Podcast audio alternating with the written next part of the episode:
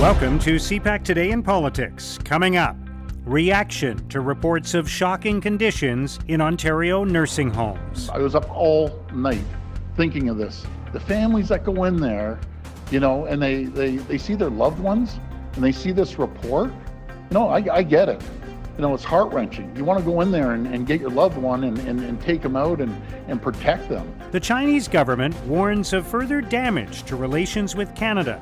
A BC judge prepares to release a decision on the extradition hearing for Meng Wanzhou. We don't uh, need to apologize or explain for the decisions taken uh, by uh, our independent justice system. We have confidence uh, in that system, in its independence. And MPs vote to extend the suspension of Parliament until September. There is a massive accountability issue that has to be dealt with here. You know, it's offering shall we say, limited accountability is the only way I can think to describe it with this hybrid session of Parliament or sittings of Parliament in which all members can participate, but is really only supposed to deal with COVID 19. It's Wednesday, May 27th. I'm Mark Sutcliffe. Let's get right to the top political stories this morning. I'm joined by author and op ed columnist for the Chronicle Herald, Dan Leger. Dan, thank you for being with us. Hi, Mark.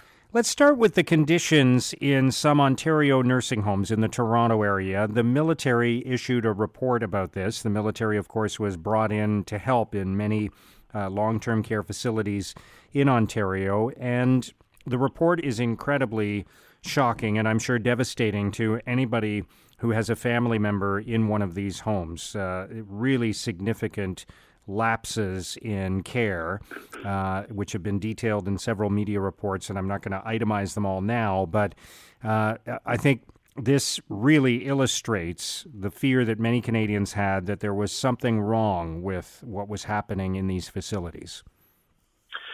Uh, yeah, you, you've put it really well. Um, you know, I think people feel there are problems in the long-term care system in Canada, if you can even call it a system, because it is quite different from province to province and private to public.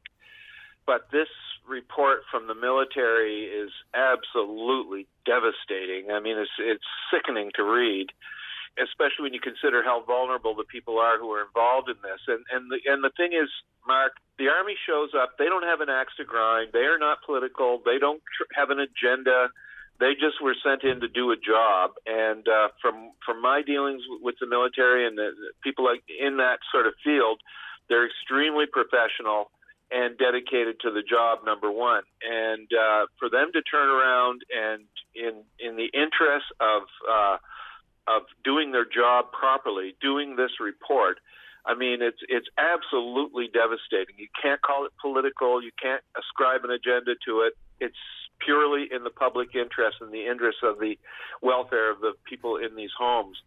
So this is a it's a monstrous scandal. Um, and Mark, if the army got into nursing homes uh, across Canada, they would probably find similar things. And that's what really makes me feel sick today that it's been revealed in, in Canada's largest province, but I bet you there's problems like that literally from coast to coast to coast. Yeah, I think that's an important point uh, that uh, that these are not, uh, unfortunately, isolated incidents that, that are, are confined to one specific home or set of homes. Uh, this is this is likely a somewhat accurate sample or uh, within a range of behavior and and issues. Uh, there, this is likely a, a semi-accurate sample of what's going on elsewhere. Yeah, that's the problem, and and you know it's. Uh, I think we may have mentioned before. You know these are all private, uh, privately owned homes.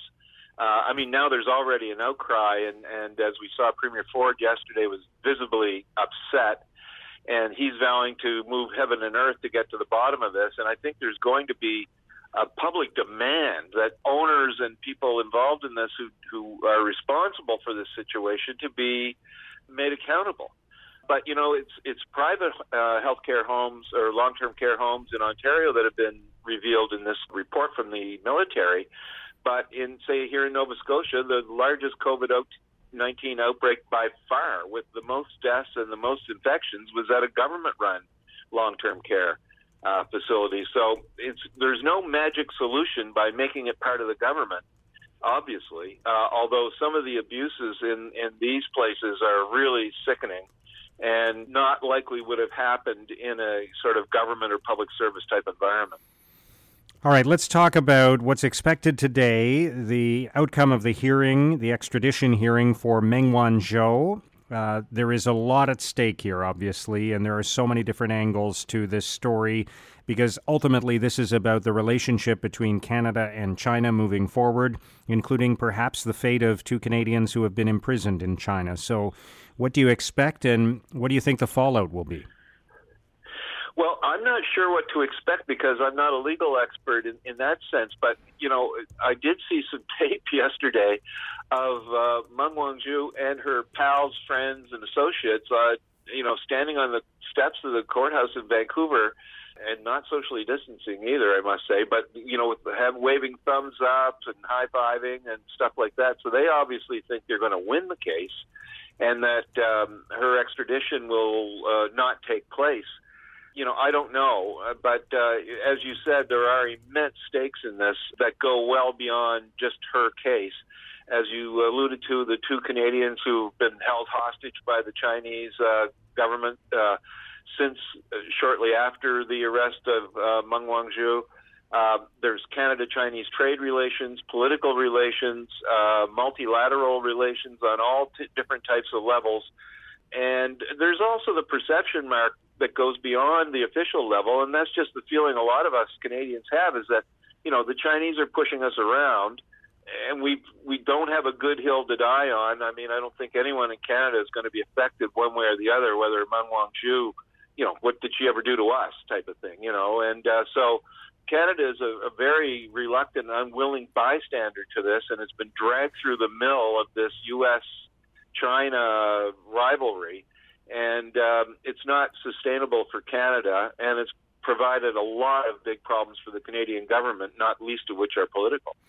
Yeah, and the warning from the from the Chinese government to Canada about further damage to relations, depending on the outcome of this, uh, as as Justin Trudeau has pointed out, the Chinese, at least in terms of, of their rhetoric, are not demonstrating any kind of knowledge of the independence of the judicial system in Canada because this is not a decision the Canadian government is making, right? No, uh, it's not. But I mean, the initial decision to apprehend Meng Wanzhou in the airport in Vancouver back in December 18, uh, that was a, a, government decision. I mean, it was made under the, the laws of Canada and under the extradition treaty with the U.S. I mean, it's a routine matter for anybody else except for Chinese billionaires. So, you know, this is really an extraordinary case. It's tested the independence of the Canadian judiciary, um, and it's brought a lot of heat down on the Trudeau government. I mean, you, you know, you have the conservatives every day wanting to, I don't know, march down Wellington Street waving banners and burning Chinese flags.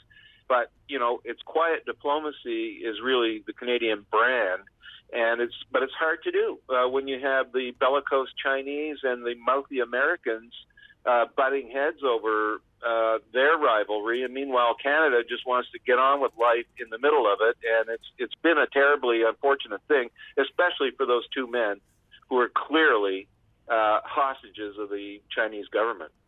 All right, let's turn to the debate that happened in Parliament yesterday that has led to the extension of the suspension of normal business in Parliament until at least September. So effectively, this means that there will be sittings of this hybrid committee that has some people in the House of Commons and some people on Zoom uh, uh, for the foreseeable future until the middle of June on coronavirus issues, but we won't have regular sittings of Parliament, which has been the subject of a lot of back and forth between the government and the opposition parties for weeks now. Yeah. Right, and you know the government is saying this is an emergency and things are not normal, so therefore normal Parliament can't really go ahead uh, in the way we've always uh, you know been accustomed to it.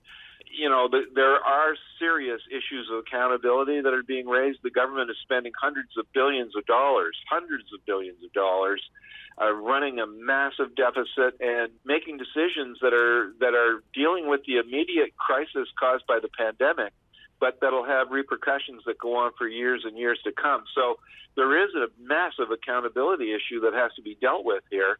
and you know it's offering, shall we say, limited accountability is the only way I can think to describe it. Uh, with this hybrid, you know, uh, session of Parliament or sittings of Parliament, in which all members can participate, but is really only supposed to deal with COVID 19. But where that is kind of dominating everything about life and the economy, it's quite a broad subject. So, boy, historians are going to have a field day with this period. Yeah. All right. Dan, I appreciate you sharing your thoughts with us today. Thank you. Thanks for the call, Mark. That's Dan Leger, author and op ed columnist for the Chronicle Herald. Canadian jobs and businesses depend on stable and productive economies in other countries, so it matters to us how everyone weathers this storm. Now, here's what political columnists and commentators are writing about today. In the National Post, Asher Honickman and Ben Woodfinden argue Canada needs a new national policy. They write Canada is fractured and divided, and the world outside our borders is changing rapidly. When our first Prime Minister introduced the national policy in the 1870s, its goal was to help build an economy for a new nation. What is called for today is something similar in spirit a new economic vision designed to unite Canada and restore our competitiveness on the world stage. At National Newswatch, Wayne Lyko argues the modern workplace as we know it will never be the same. Lyko writes COVID 19 has meant a massive shift in the way people work. Tens of thousands of civil servants have responded by designing and delivering complex and unprecedented relief programs linked by powerful broadband networks from their home offices. Canada's sprint toward a hyper-connected world began long before COVID 19 impacted our daily life, but we may now have reached the tipping point for the digital transformation of our society. In the Montreal Gazette, Fo Niemi argues too little is being done about a rise in racism against Chinese Canadians. He writes Asian people have gone public about being assaulted in public places and harassed in grocery stores. They are blamed and hated for COVID 19. Although the Prime Minister has repeatedly denounced it in speeches, tangible actions from his government remain to be seen. While acts of hate continue, we may be witnessing public indifference and inaction toward growing racial tension that undermines social cohesion and public safety in a time of a public health crisis. Now, here's what's coming up on Canada's political agenda. The Parliamentary Budget Officer will release a report today on the Trudeau government's emergency rent relief program for small businesses. As CPAC's Martin Stringer tells us, it's a program which finally got underway just this week to very mixed reviews. Mark, the multi billion dollar program is called the Canada Emergency Commercial Rent Assistance Plan. It kicked off on Monday and is offered to commercial landlords who have to sign up for the program. They are then encouraged to give a 75% reduction to small businesses who have suffered losses during the COVID 19 crisis. The landlords are then compensated 50% by the federal and provincial governments. Commercial landlords take a hit of about 25% in rents, but they keep their tenants afloat. The small businesses get an overall reduction of 75% on their rent for the months of April, May, and June. The problem is, small businesses across the country are saying they are hearing from very few commercial landlords who are interested in signing up for the program. The Prime Minister and the federal government are encouraging landlords to take part because they are warning them if their small business tenants go out of business, well, then they're going to end up with zero dollars in rent. The Canadian Federation of Independent Business, though, says the whole program would have been much simpler and more effective if the money had just flowed directly to the small businesses to help them directly pay for their rent. Parliamentary Budget Officer Yves Giroux today will produce his costing of the program, and he will no doubt also reflect on what happens if there are very few landlords who sign up to it. Obviously, the program is not going to cost much if it doesn't get off the ground. The next few weeks, Mark will tell the story, and some people are wondering whether Ottawa might have to pivot and rethink the whole program. Thanks, Martin. Also today, the Prime Minister is expected to give his daily news briefing on the coronavirus crisis, and Bloc Québécois leader Yves Francois Blanchet will hold a press conference in Ottawa. And that's CPAC Today in Politics for Wednesday, May 27th. Tune into CPAC and CPAC.ca throughout the day today for continuing coverage of the coronavirus crisis. Our podcast returns tomorrow morning. Have a great day.